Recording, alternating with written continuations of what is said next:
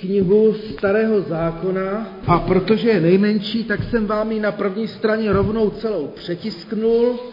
Je to proroctví Abdiášovo a je to proroctví Abdiášovo. Tak eh, a teď já vás poprosím, abyste, eh, já budu číst pomalu a sledujte ten text se mnou.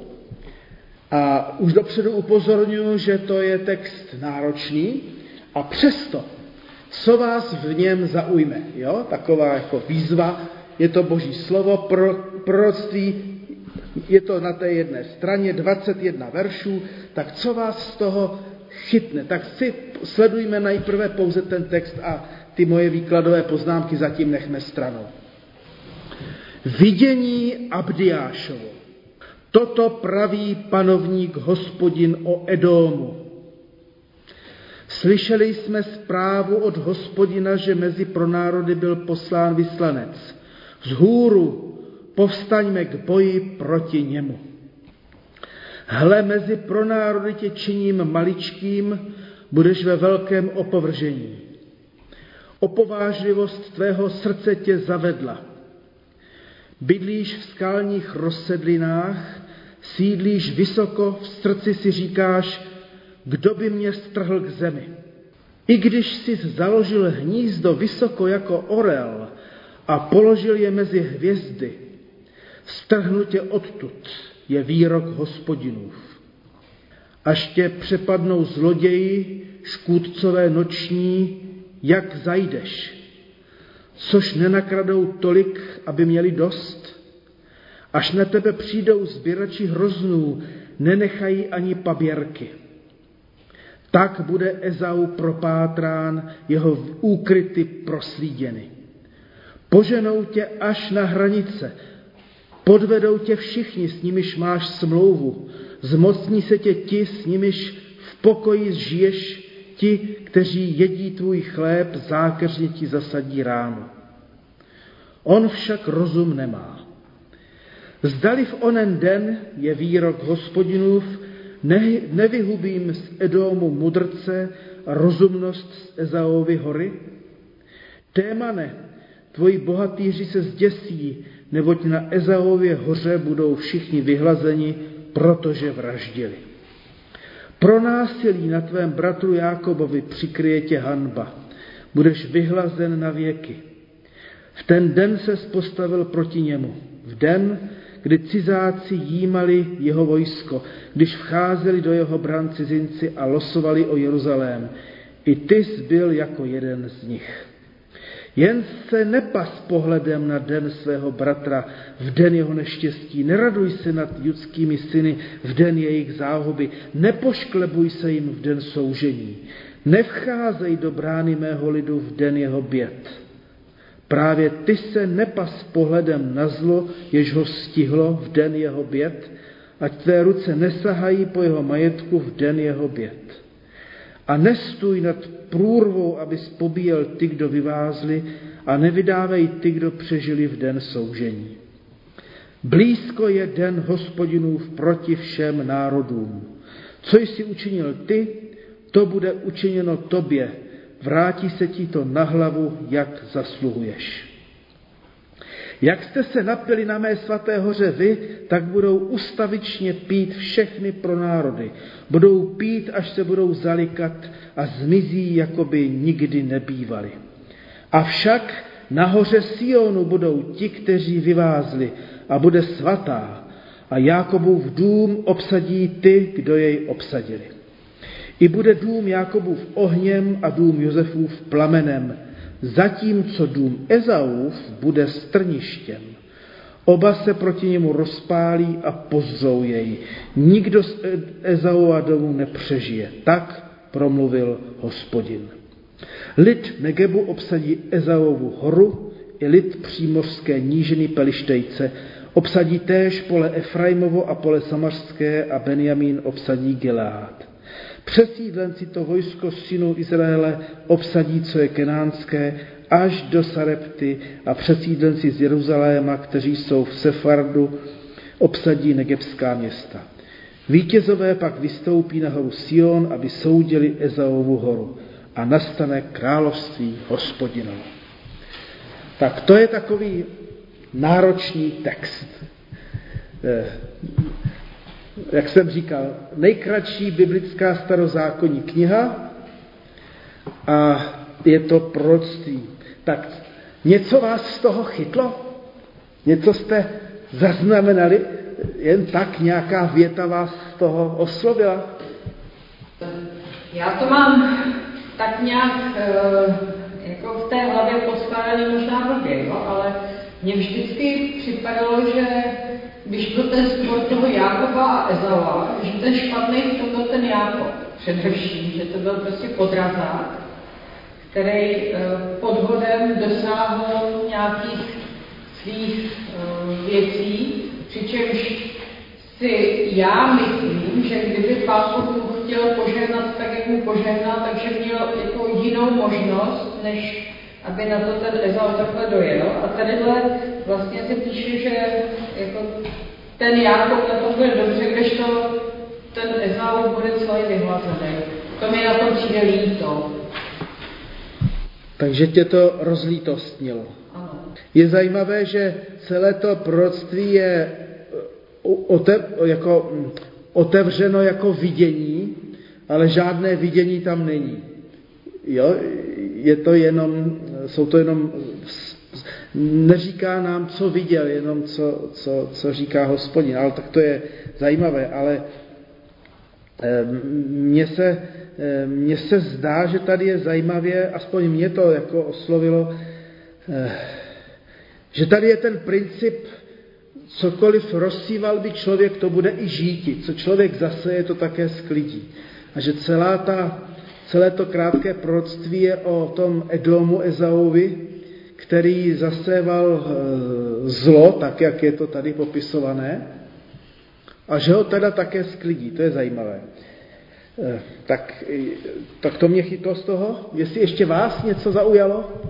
Já říkám, že kdo byl ten vyslanec, který byl poslán Ano, ano, to je ten, to je ten první verš. Slyšeli jsme zprávu, že mezi pronárody byl poslán vyslanec z hůru, povstaňme k boji proti němu. No, tak já mám, já mám za to, že, že, že, to, že to právě mohl být, mohl být ten prorok, no. Že to byl ten prorok, který to, oznamoval. A ten Edom, Edom a ta uh, Ezaova hora, to bylo kde? E, Idumejci, Edomci, Ezaovci, to je to stejné. To bylo na jihu, na jihu Izrael, pod, pod Izraelem. Jo? Tam, ta hora Ezaova. No to, to, to, to, to, to je vlastně synonymum toho území, kde e, v souvislosti s tím textem tady to je, jak on si udělal to vyvýšené místo, odkud si myslel, že ho nikdo nestrhne. Jo? Spíše to obrazná řeč, není to konkrétní kopec. E, přiznávám, že to e, Abdiášovo proroctví je opravdu náročné a že jsem s velikou vděčností sahal po výkladových knihách. A, a, a velmi mě ty výkladové knihy pomohly. Tak eh, já jsem tam do těch eh, obdelníčků dal potom takové tři možnosti k diskuzím a k rozhovorům, protože by bylo dobré, kdybychom třeba i si povídali, ale na začátek vždycky budu mít, vždycky předtím budu mít takový krátký úvod. Začíná to tedy viděním Abdiášovým. Abdiáš, neboli Obadia, to je z té hebrejštiny, má zvěstné jméno, služebník hospodinu. Takže eh, ten, který k nám mluví, je ve službách Boha. V žid, židé eh, ho vnímají také jako ctitel hospodinů. Je to běžné a bylo to běžné jméno v Izraeli. V Biblii je eh, asi tak deset abdiášů nebo obadiášů. A je zajímavé, že židovský historik, který zaznamenal eh, ten pád eh, Jeruzaléma, když římané zničili chrám Josefus Flavius, tak má za to, že ten eh, Abdiáš neboli Obadiáš je onen královský služebník, který, který sloužil za Achaba v Achabově domě. Byl to velmi statečný, zajímavý muž a tak já jsem vám to tady vypsal z první královské z 18. kapitoly, protože e, minimálně se s takovým Obadiášem nebo Abdiášem tady setkáváme. Po mnoha dnech třetího roku se stalo slovo hospodinovo k Eliášovi. Jdi a ukaž se Achabovi, chci dát zemi déšť. Eliáš tedy šel, aby se ukázal Achabovi. V Samaří se rozmolil hlad. Achab si zavolal Obadiáše, správce domu. Obadiáš se velice bál hospodina. Když dala Jezábel vyhladit hospodinovi proroky, ujal se Obadiáš sta proroků, schoval je po padesáti mužích v jeskyni a opatřoval je chlebem a vodou. Achab Obadiášovi řekl, jdi ke všem vodním pramenům a ke všem potokům v zemi. Snad se najde tráva, abychom uživili koně a mesky a nemuseli porážet dobytek. Rozdělili si zemi, aby ji prošli. Achab šel sám jednou cestou a Obadiáš šel sám jinou cestou. Když byl Obadiáš na cestě, hle, Eliáš mu jde vstříc. Obadiáš ho spozoroval, padl na tvář a zvolal, si to ty Eliáši můj pane? Odvětil mu, jsem, jdi a vyříď se mu, pánu je zde Eliáš. To je jeden z takových nádherných starozákonních příběhů o statečném muži. Pravá ruka krále Achaba, který, který je takovým nějakým, řekněme, tajným učedníkem na, král, na královském dvoře, a který, eh, který dokázal eh, v, té, v rámci jakési ilegality se postarat o, o těch sto, sto mužů, které by Jezábel také chtěla zničit. Eh, přestože byl Achabův služebník nositelem jména jako Abdiáš, tedy Obadia, a i když to Josefus Flavius tvrdí, tak není to úplně jako jisté, nebo spíše možná je to eh, snadno spochybnitelné. Přesto ale obě ty postavy, ať už autor proroctví nebo tento Obadiáš z knihy královské, eh, mají něco podstatného, totiž vzdor proti zlu. A to je to důležité. Protože celé to proroctví je jakýmsi jednoznačným odepřením Eh, nebo postavením se proti zlu, které se páchá a, a eh, jaká, jakási nesmířitelnost se zlem tam je. Proto jsou tam také ty velmi drsné soudy nad tím, eh, nad tím Ezauem nebo těmi Idumejci. Navzdory tomu, že ten že Abdiáš měl před sebou zlo, které páchal Edom, viděl více Boha viděl více eh, přicházející den hospodinův, viděl více nadcházející království boží, království hospodinovo, než to zlo samotné. A, a ten Obadiáš, který sloužil Achabovi, i když viděl, co strašlivého páchala Jezábel a viděl sice politicky úspěšného, ale jinak vlastně ve vleku ženy eh, eh, krále Achaba, tak, eh, tak se taky dokázal postavit proti zlu a měl naději, eh, až dokázal jít na hranu i vlastní oběti. A když ho pak Eliáš posílal za Achabem, tak říkal pak Eliášovi, no jo, to mě bude stát život, no ale, ale šel. Takže, takže tím chci jenom na začátek říci, Eh, že v každém případě máme před sebou vyznavačské jméno, služebník hospodinův, nebo také ctitel hospodinův. Eh, a, a eh, jak je známo, když máme biblické hodiny, tak si také říkáme, že ten, že ten nadpis v té biblistice neznamená podpis. A tak si mnozí, mnozí představují, kdo asi všecko zatím Abdiáše mohl být, jak jsme si řekli, eh, eh, Flavius měl za to, že to byl ten Obadiáš, ale, ale není, není to přesně jisté, nicméně máme zde před sebou někoho, kdo, kdo tváří v tvář zlu se proti tomu zlu nějak staví a ještě vidí více, více Boha než to zlo samotné, což samozřejmě není snadné. No a tak když jsme si tak trošičku rozkryli to jméno Abdiáš, Obadia, služebník hospodinův, nebo ctitel hospodinův, tak můžeme si buď povídat, nebo, nebo, eh, nebo aspoň popřemýšlet, co nás charakterizuje, jakým jménem bychom po letech mohli být nazváni my. Já jsem dostal jméno Bronislav, což znamená bránit slávu. A je otázka, kdyby rodiče věděli, jaký budu, jaké by mě dali vlastně jméno. Že jo? Jana znamená milost, to je jako chana, že jo? A nebo když si vzpomenete třeba na někoho, někoho z vašich blízkých, koho byste charakterizovali třeba, třeba jiným jménem, jo? tak to, to by bylo zajímavé.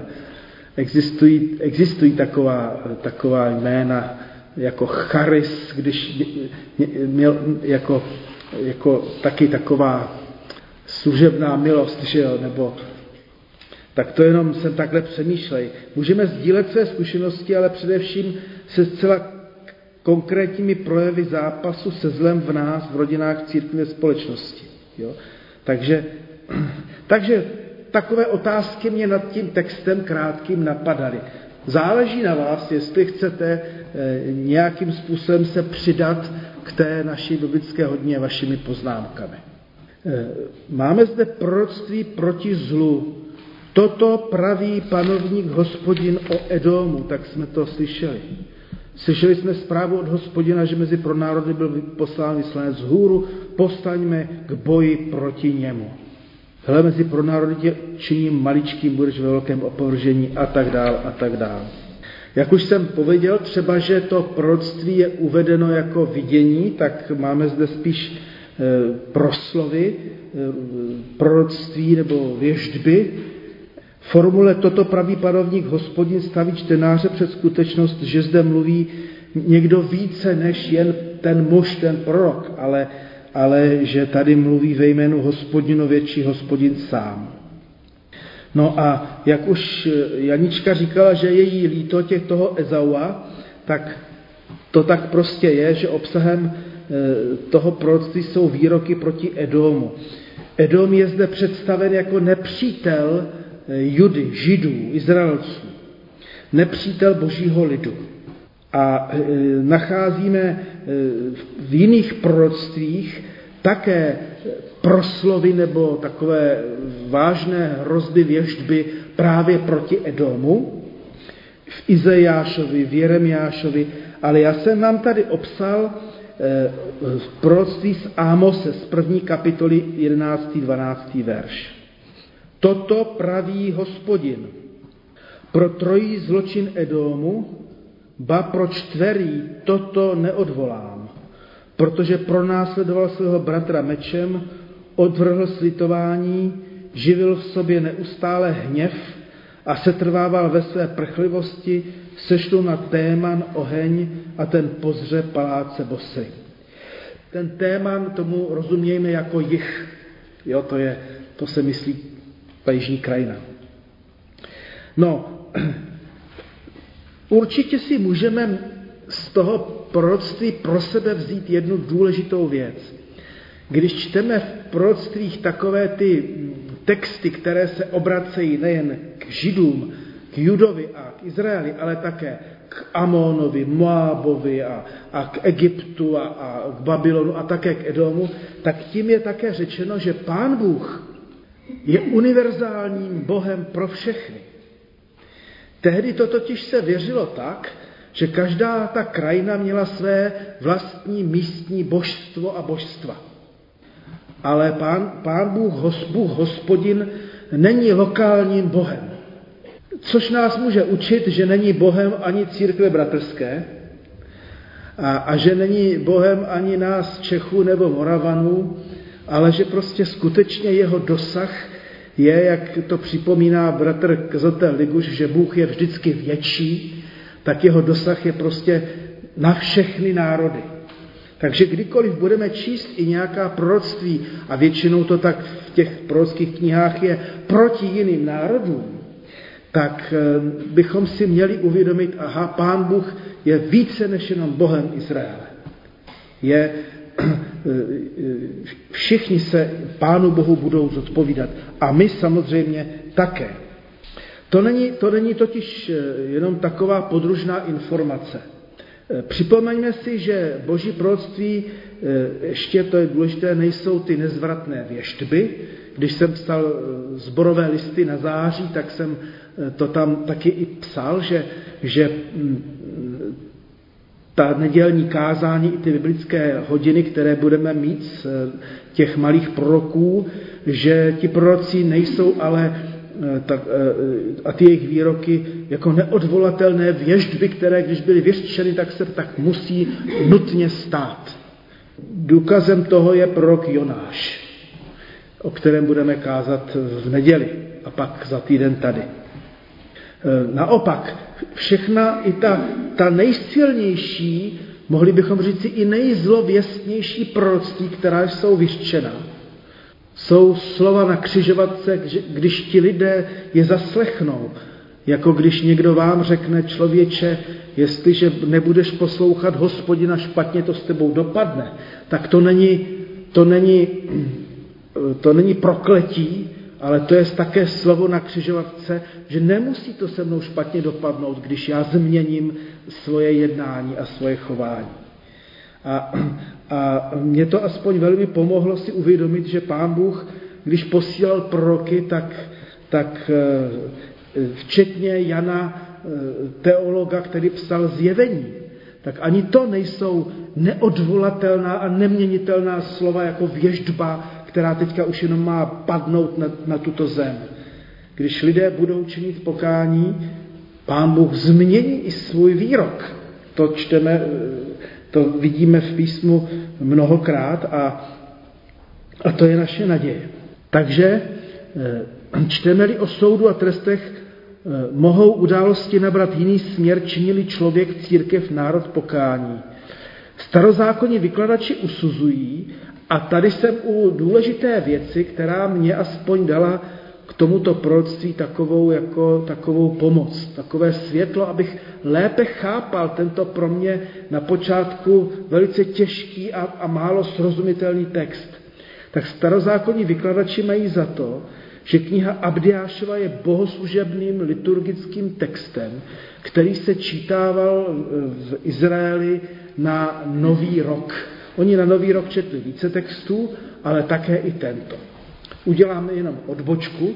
Je strašně zajímavé, že v rámci katolické liturgie i v rámci evangelické liturgie se Abdiáš nečte vůbec. Jo?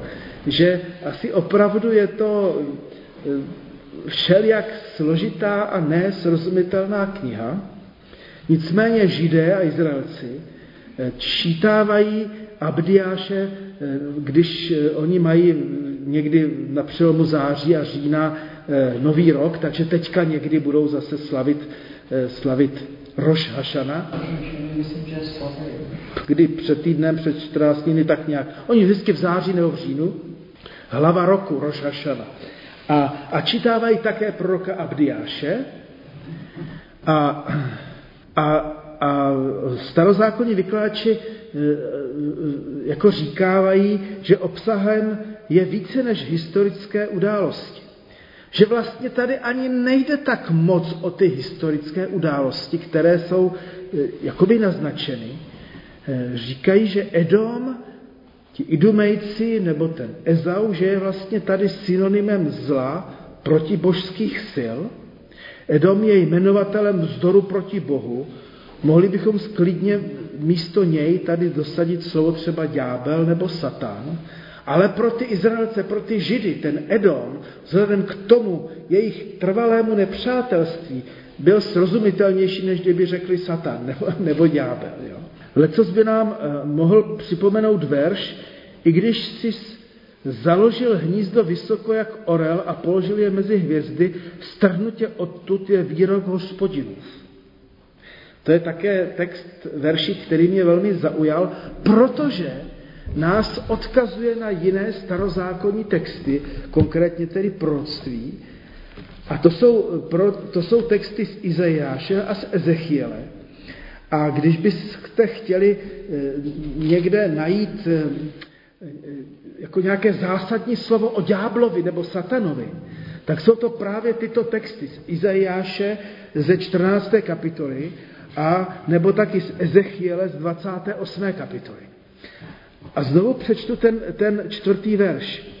I když si založil hnízdo vysoko jak orel a položil je mezi hvězdy, strnutě odtud je výrok hospodinův. Ten Edom, ten Ezau, ti Idomejci, zkrátka dobře ve své píše si se jako vyvýšili a cítili se nedotknutelní.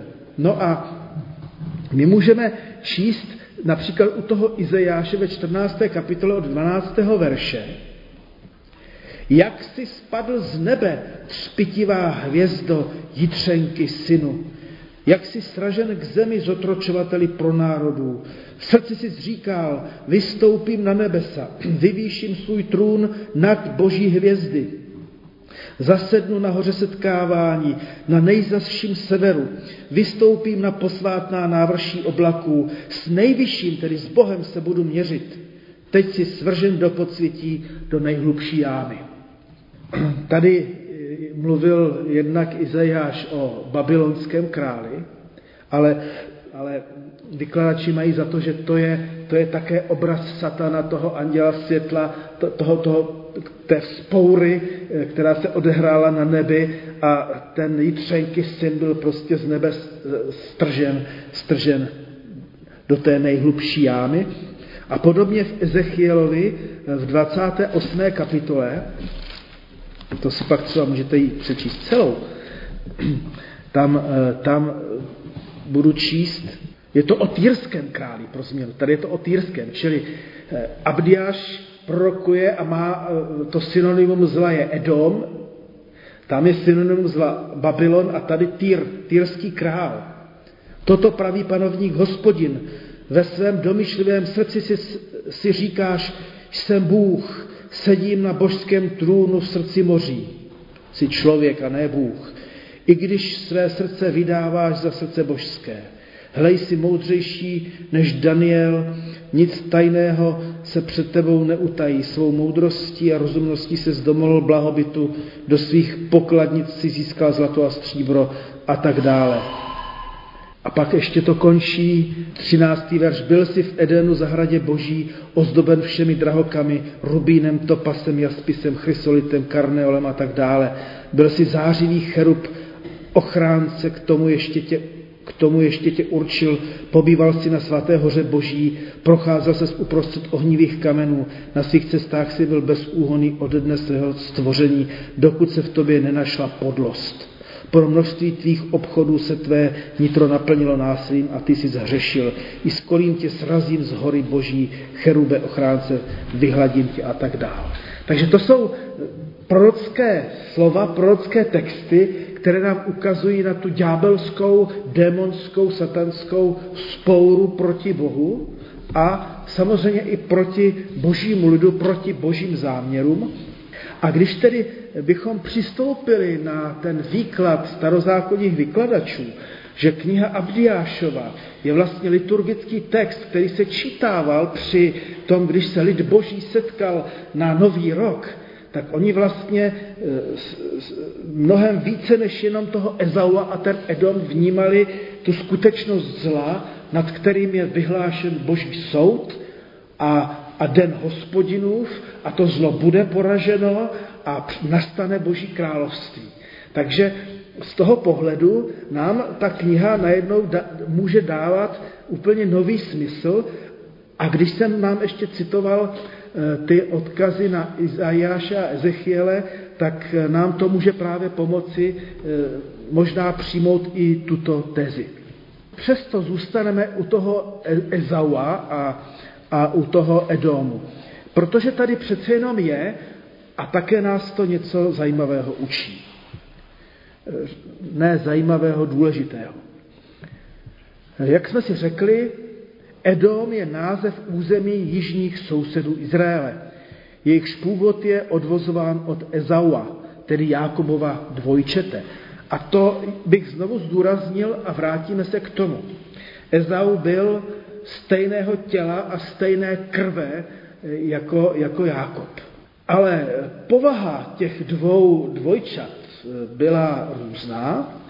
Oba dva byli hříšníci.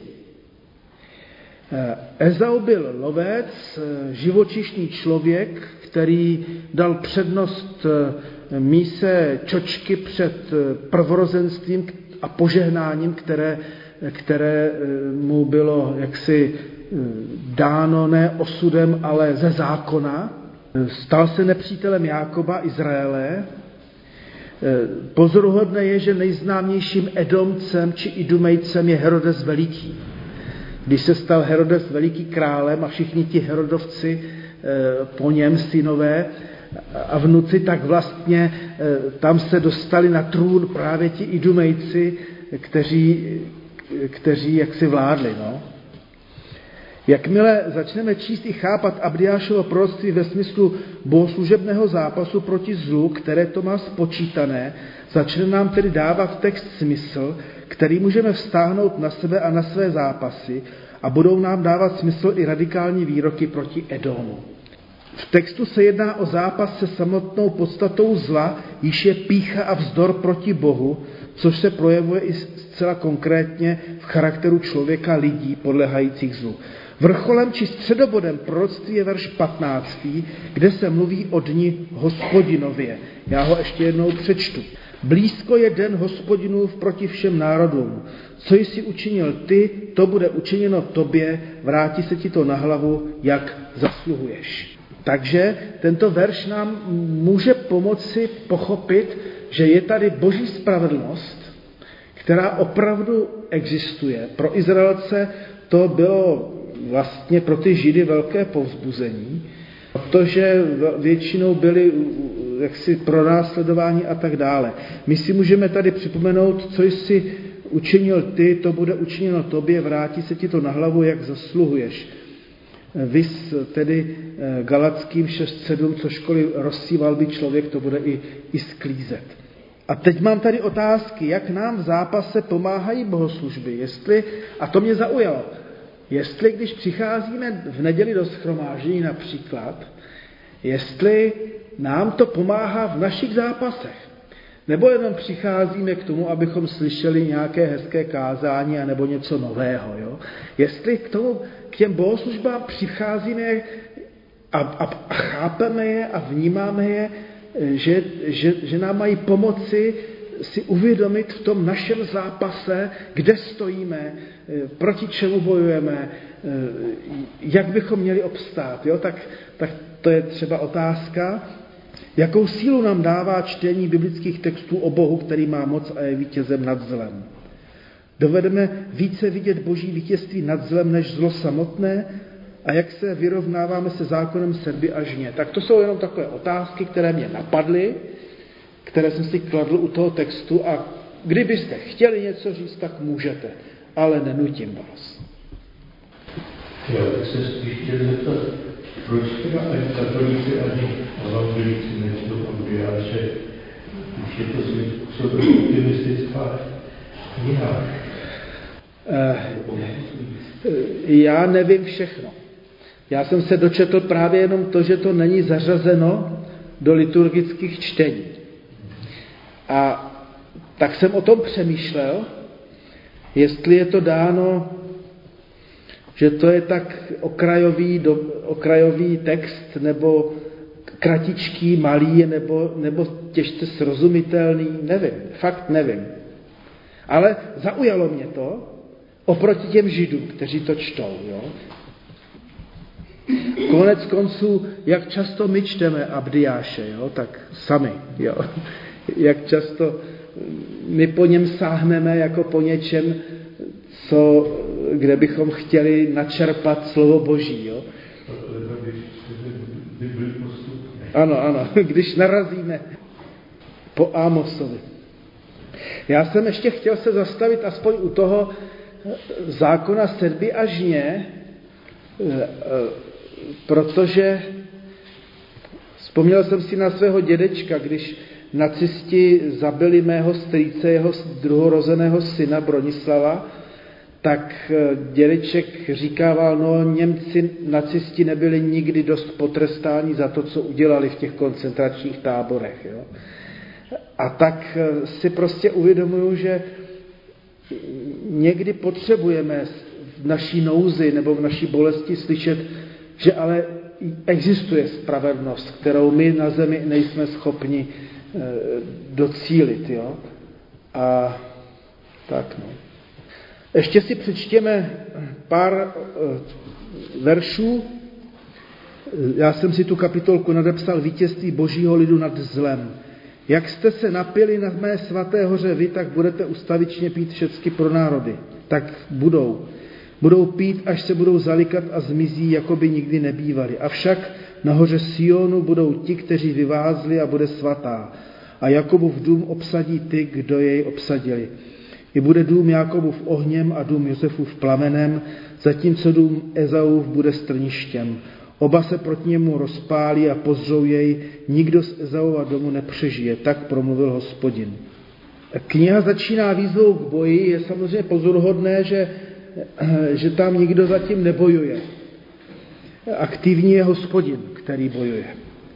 Zákon sedby a žně je dále rozvíjen a je patrné, že skutečně se týká všech národů. Na Edomu Ezauvi je to demonstrováno. Čtenář proroctví, účastník bohoslužeb ale musí chápat, že se skutečně jedná o zlo jako takové. My známe z, eh, od apoštola Pavla z Efeských že naše bojování není proti tělu a krvi, proti lidem, ale proti duchům, těm nadzemským mocnostem. Jo? Že, že když teda bychom chápali ten text jaksi duchovně a ne e, přímo militantně vojensky, tak si můžeme uvědomit, že naše bojování je proti, proti duchům zla a ne lidem. Důležitá zvěst knihy Abdiášovi ještě spočívá v tom, že celý vyhrocený konflikt božího soudu se odehrává na pozadí sourozeneckého vztahu Jákoba a Ezaua. Řeč je o domu Josefovu a domu Ezauovu a taky i to o tom domu Judovu, čili Juda a Izrael proti Ezauovi. Tak jako si byla blízká dvojčata v těle Rebeky, jak v sobě, k sobě neoddělitelně patřili oba bratři, tak i mezi nimi byl velký rozdíl. E, tím chci jenom říci, že bychom vlastně měli mít k tomu Ezaovi to milosedenství, jak Janička naznačovala na začátku, že e, vlastně mě to nějak vedlo i k přemýšlení o tom, že i v našich rodinách někdy dochází k těžkým věcem a, a že se tam projeví zlo navzdory, že k sobě patříme že vlastně to, když zde je tak radikálně, jak si ten Ezau a ten Edom odsouzen, tak, tak to není nic jako jednoduchého a laciného. A taky se mi moc líbí, když bychom četli Genesis 33, to je celá, kniha, celá kapitola o tom, jak Jákob šel vstříc Ezaovi, aby se s ním smířil. Takže, takže nakonec nakonec eh, ten soud nad zlem a hříchem nenáleží nám, ale, ale, ale pouze Pánu Bohu. Nám spíš záleží, náleží to, abychom se snažili s těmi Edomci a Ezaovci smířit, abychom nalezli nějakou cestu eh, k, k pokojení, k navázání cesty. A také to, že celá ta kniha je na tom půdorysu konfliktu dvou bratří, tak nám může mm, jak si klást na mysl to, že zlo je velmi blízko nás, v našich rodinách i v církvi a také se objevuje ve mně v nás samých a že je třeba se především v nás samých nekompromisně vypořádat nad zlem. Takže eh, možná, že i když, a to já nevím, když ti Izraelci četli tento text při těch novoročních slavnostech, tak možná, že měli radost z toho, že Pán Bůh jak si se jejich zastáncem a je jejich ochráncem a že nakonec se jich zastane, ale, ale mě aspoň to vedlo k tomu, že, že, že bych měl, když Bůh se takto radikálně vypořádává se zlem, jehož jmenovatelem je tady Edom, já bych se měl v sobě s tím zlem vypořádat taky radikálně. Jo? Aspoň takhle to pro sebe eh, dotahuju. Pak otázka k přemýšlení nebo k rozhovoru. Vidíme v našich životech a v životech našich bližních zákon sedby a žně. Vidíme to, eh, vidíme to hned, že lidé sklízejí, co zaseli. Jak to, jak to máme u sebe nebo u našich bližních v církvi. Jak se vyrovnáváme se skutečností sourozeneckých konfliktů se zlem v našich rodinách a v církvi, které se taky objeví. A tady si říkám, jak je to hrozně těžké a složité, když se i ve sboru projeví různé konflikty, jak, jak je dobře do, do nich spíš volat Pána Boha, než se snažit zvítězit nad druhým a, a tak dále. No, já jsem si celou tu biblickou hodinu nadepsal a nastane království boží, nebo nastane království hospodinova. Vlastně to je celý vrchol té liturgie. Tady všecko to zača, začalo to těmi božími soudy eh, nad, nad tím zlem, ale, ale směřuje to a vrcholí k tomu, že nastane království hospodinova. Takže Abdiášovo proroctví a všechny ty věžby povzbuzují Izrael ve víře v Boha který zjedná spravedlnost, Bůh je univerzálním Bohem nad národy a Izrael uprostřed nich hraje důležitou roli. A určitě není jedno, jak ty národy k Izraeli se chovaly. Neboť čteme už u, u, u Abrahama zaslíbení, že Bůh e, skrze Abrahama e, požehná všem národům, ale čteme tam také proklejí ty, kteří ti zlořečí. To je také řečeno Abrahamovi přičemž i skrze Izrael má být požehnáno všem.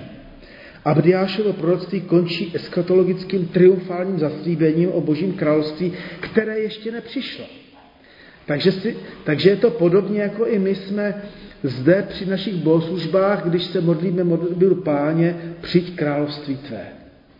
Jo, je to vlastně totež. To znamená ale, že ne moc zla má budoucnost, ale vláda hospodinová. Běh a události dějin má ve svých rukou Pán Bůh. Neskončí to všecko v pekle, ale skončí to všecko božím králováním. Takže přes všechnu tu složitost toho textu a pro nás už eh, hodně velkou nesrozumitelnost, tak eh, když o tom budeme takto přemýšlet, tak vrchol dějin nebude ani Armagedon, ani boží soudy a, a, a zatracení hříšníků, ani ohnivé ohnivé moře, ale, ale království nebeské. My bychom mohli říci Nový Jeruzalém.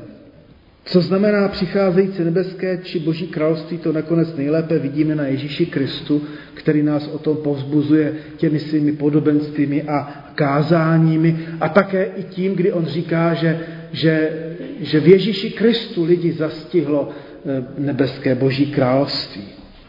A taky je zajímavé, když čteme v 5. Mojžíšově tento verš. Nebudeš si hnusit, tedy nenávidět Edomce, nebo je to tvůj bratr. Jo? I, I tento text je potřeba do toho našeho drsného prorockého slova vtáhnout. Pán Bůh nakonec miloval a miluje i ty Edomce. Můžeme v tom zaslechnout výzvu k nepochopitelnému milování nepřátel a také k tomu, abychom soud i pomstu přenechali jen Pánu Bohu. Buďme proto lidmi naděje, kteří nejen vyhlížejí Boží království, ale také ho následováním Ježíše strhávají do svých vztahů a životů. Byl-li Edom bratrem Izraele a zastupuje-li Edom všechny ostatní národy, pak musíme sami pro sebe z toho vyvodit, že všichni lidé jsou s námi sourozenecky spojeni a také tak na ně nahlížet. A ještě, to jsem si tady napsal, ještě, ještě jednu takovou provokativní eh, poznámku, občas si na ní vzpomenu od kardinála Cantalamesi, že hm, kdyby, eh, kdyby ďábel či Satan znovu vyznal, že Ježíš Kristus je pán k slávě Boha Otce, tak se stane andělem světlosti. Jinak řečeno, i, i, i ti, kteří se nám dnes zdají definitivně zatracení a ztracení, eh, a i když Bůh nad nimi vy, vyškne ortel nebo soud, když vyznají, že Ježíš Kristus je Pán k slávě Boha Otce, tak se všechno změní. A to se konec konců mění i v naše životy, když uznáváme, že Ježíš Kristus je Pán. Tak Takže poslední otázky k našemu přemýšlení a k rozhovorům, jakou máme naději pro lidi zlé kolem nás. Probu, eh, povzbuzuje nás nakonec Abdiášovo proroctví k tomu, abychom skutečně přenechali své vlastní soudy Bohu a modlili se za lidi očividně špatné či jen problematické a třeba také za politiky. Tím bych vás také chtěl povzbudit, abychom se modlili za následující dny voleb, které nás čekají za týden, aby, nebo za 14 dní, tak nějak. No, no, aby, aby, abychom, eh, abychom neproklínali, ale žehnali a, a tak dále.